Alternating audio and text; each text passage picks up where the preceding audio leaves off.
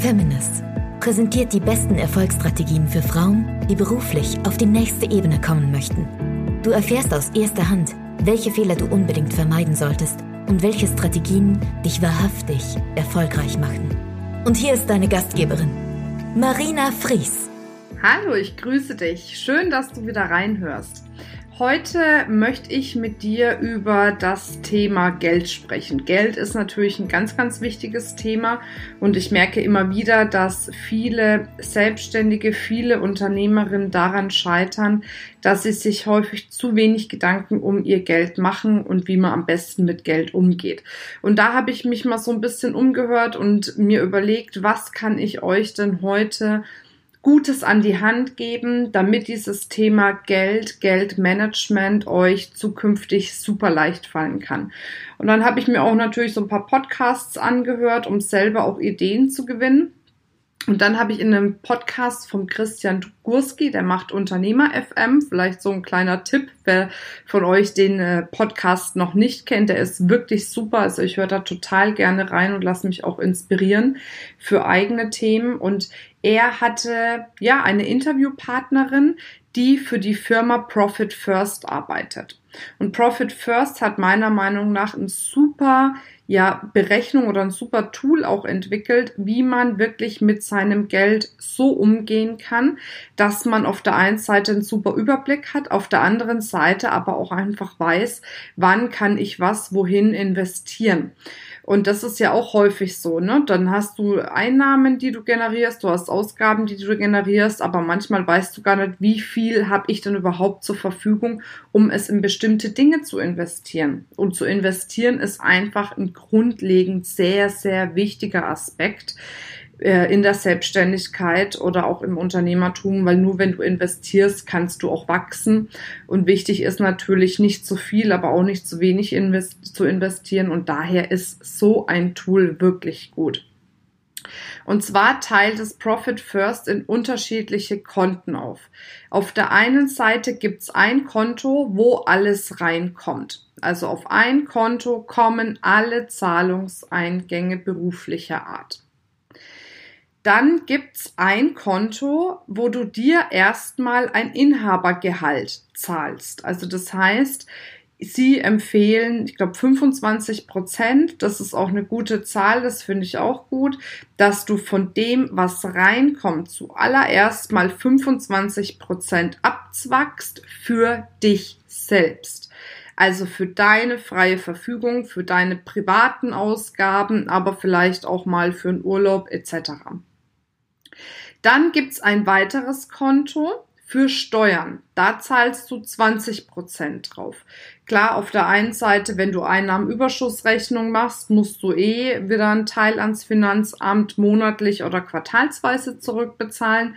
Aber wir haben ja auch am Jahresende diese wunderbaren Steuerzahlgeschichten und das ist wirklich das A und O und daran scheitern die meisten Unternehmerinnen, dass sie sich nicht von Anfang an genug Geld für die Steuern auf Seite legen und umso mehr Gewinn man macht, umso mehr Steuern muss man natürlich auch bezahlen. Aber dann muss man halt im selben Atemzug auch diese Steuern auf Seite legen. Also 20 Prozent sofort weg für Steuern.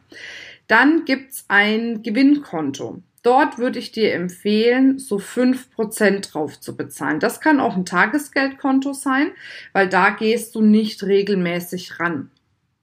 Und da legst du von dem, was du an Einnahmen hast, fünf Prozent auf Seite. Übrigens, das habe ich nicht erwähnt, das Ganze machst du möglichst einmal die Woche an einem fixen Termin. Also nicht alle Überweisungen irgendwie zwischendurch mal machen, sondern ich zum Beispiel mache alle meine Bankgeschäfte einmal die Woche am Freitag. Dann sind alle Zahlungseingänge der Woche drauf und ich kann es dementsprechend verteilen. Ne? Also nochmal fünf Prozent machst du dann auf das Gewinnkonto. Das ist das, was dir letzten Endes tatsächlich auf jeden Fall schon mal übrig bleibt, als Gewinn bleibt.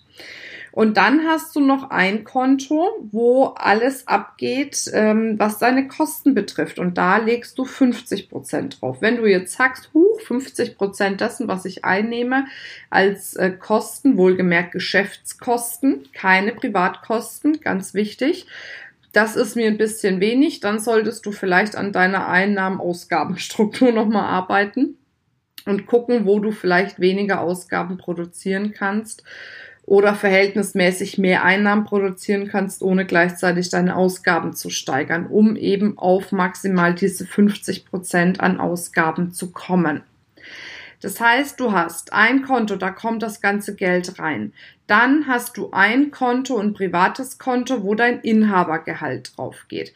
Dann hast du ein Konto für Steuern, das kann auch ein Tagesgeldkonto sein, genauso wie ein Gewinnkonto, das kann auch ein Tagesgeldkonto sein. Und dann hast du ein normales Geschäftskonto, wo deine Kosten letzten Endes auch abgehen. So hast du fünf Konten und hast immer einen guten Überblick. Es sollte dann quasi am Ende der Woche auf dem Konto, wo alles reinkommt, nichts mehr drauf sein und das Geld sollte auf die anderen Konten dementsprechend auch verteilt sein.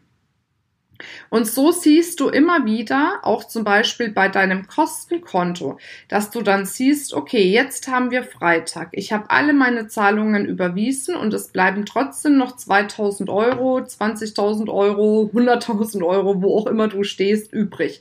Dann siehst du, was du noch zur Verfügung hättest, wenn sich ein gutes Investment anbieten würde in Form von, was weiß ich, vielleicht Weiterbildung, äh, IT verbessern, Produkte kaufen und so weiter und so fort. Aber dann hast du das immer im Überblick, weil du dann siehst, ach guck, okay, ne, jetzt ist so und so viel übrig geblieben. Und dann kannst du dementsprechend auch kalkulieren und die ganzen Dinge handhaben.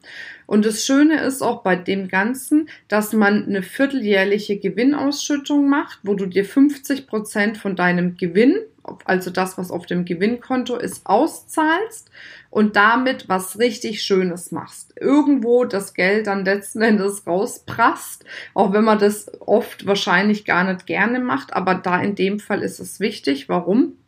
Damit wir unser Freudezentrum anregen. Wir geben uns ja damit eine Belohnung, Ne? Und dieses Belohnungs- oder Freudezentrum ist super wichtig, das immer wieder anzuregen, damit dieses stringente, das Geld zu verwalten, auch wirklich Spaß macht, weil du dich dann freuen kannst und sagen kannst, was weiß ich, auf dem Gewinnkonto, das sind jetzt 10.000 Euro, hey cool, dann kann ich 5.000 Euro ausgeben und kann mir vielleicht mal so einen Luxusurlaub gönnen, den ich mir sonst nicht gönnen würde und so weiter und so fort. Und umso mehr du natürlich dann an Einnahmen hast, umso mehr steigt dein Gewinnkonto. Du kannst natürlich dann auch irgendwann mal hergehen, wenn du merkst, dass du wesentlich mehr Einnahmen hast, als du an Ausgaben hast, auch wieder einen Teil deines Kostenkontos auf das Gewinnkonto überweisen, wenn du da wirklich viel übrig hast. Ne? Zum Beispiel, wie du das möchtest. Aber du kannst natürlich auch das liegen lassen, wenn mal größere Investitionen kommen. Ja, das zu dem Thema Profit First finde ich eine super coole Sache. Natürlich hat es was mit Disziplin zu tun, das alles so umzusetzen. Aber ich, ich verspreche dir eins, es lohnt sich definitiv, weil dadurch hast du einfach die Möglichkeit, dir wirklich langfristig etwas aufzubauen langfristige finanzielle Sicherheit, finanzielle Unabhängigkeit aufzubauen. Und das ist doch das, was wir eigentlich auch damit erreichen wollen, dass wir selbstständig sind. Wir wollen ja nicht die ganze Zeit in einem Hamsterrad sitzen, wo wir von einem Monat zum nächsten leben, sondern uns wirklich effektiv was aufbauen. Ja, wenn du Fragen hast, melde dich super gerne. Ansonsten kannst du natürlich auch jederzeit äh, bei meinem kostenfreien Strategiegespräch dabei sein, indem du dich bewirbst unter www.feminist.de slash private-coaching. Dann können wir uns dein Business anschauen und können schauen, wie wir das gemeinsam auf die nächste Ebene bringen. Ich wünsche dir jetzt eine wundervolle Woche und bis bald. Deine Marina.